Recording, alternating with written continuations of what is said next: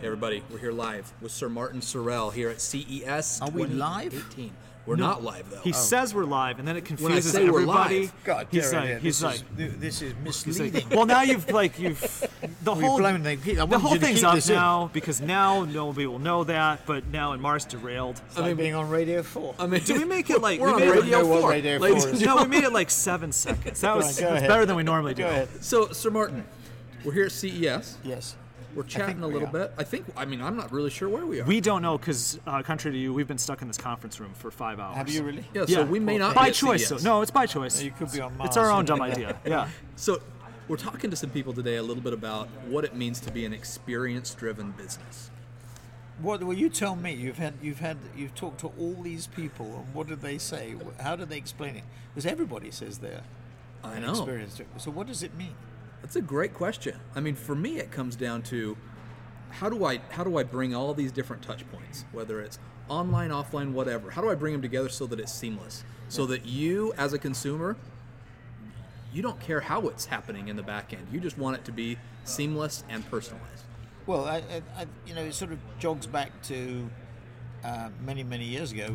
We always used to talk about the number of touch points that the consumer had with a brand or a corporation, or it could be at the corporate level, it could be at the product level, service, whatever else, and the need to seamlessly integrate that.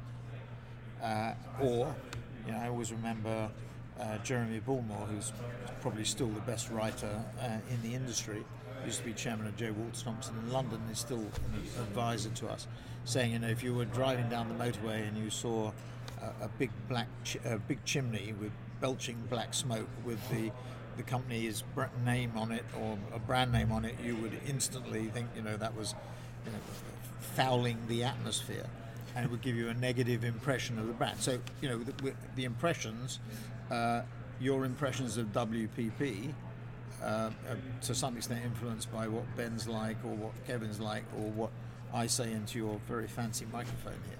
So we get our impressions about companies, brands. So this is nothing new, right? Now, the digital disruption, or the disruption that has come as a result, which we shouldn't call it digital disruption, we call it digital opportunity, really, because disruption has negative connotations to it. The opportunities that come through digital make it much more sophisticated and much more complicated.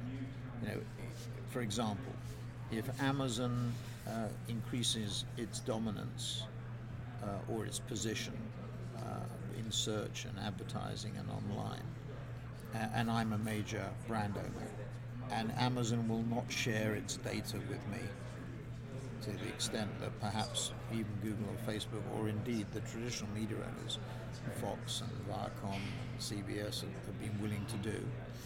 What do I do? I mean, I might get a short-term sales kick out of it, but long-term, I might be under a lot more pressure because Amazon will have data, better data than I have, better knowledge of you as a consumer on the Amazon platform, and be able to do things from a private label point of view or manufacturing and production distribution point of view that will attack me.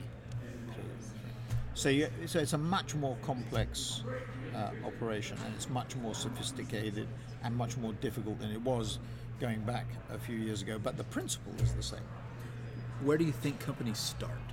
So as you're advising, you've had an incredible career.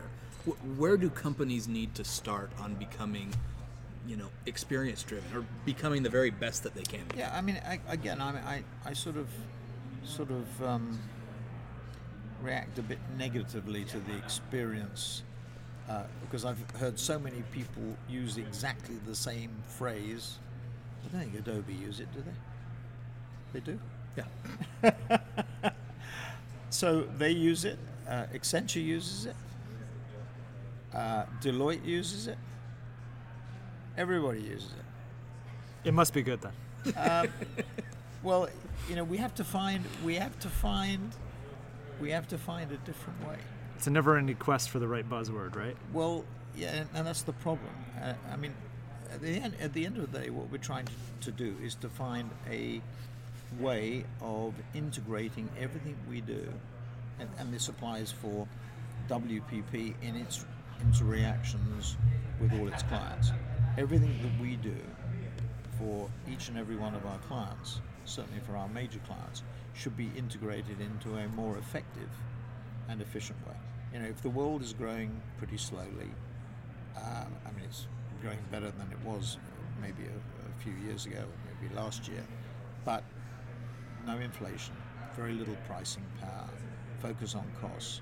We have to do things much better from an integrated point of view, a seamless point of view, to do better work and to do it more efficiently.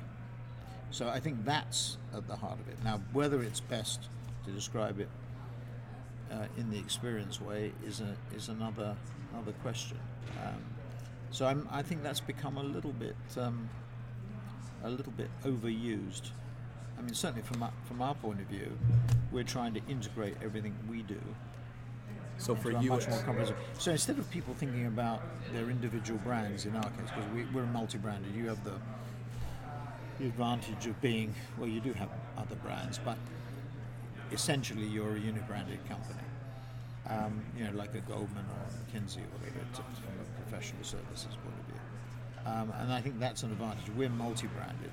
We've grown by acquisition, you've grown by acquisition, well, which makes it more difficult. But multi-branded companies that are not grown and grown by acquisition are the most difficult model. Unibranded, they've grown organically. They take the longest, but they are the strongest. And the reason is they've managed to integrate it into a much more effective way. That's what we have to do. So instead of people thinking about their individual brands, they think about them, what they do as functions. Yeah, advertising, media, data, public relations, branding identity, healthcare, digital. And we bring it together, a set of functional specialists together that produce an integrated solution. So rather than experience, I prefer integrated solutions. I love that. We do. I know we've got to jump and send you to the next. Integrated execution. I love that. Okay. It's so great to take a few minutes. You should be in advertising. Hey, you know, I mean, here we are. Integrated solutions. We're going to let you jump to your next appointment. Yeah. Thanks so much for taking a few minutes with us to chat. Okay. What else did you get from your other experience interviews?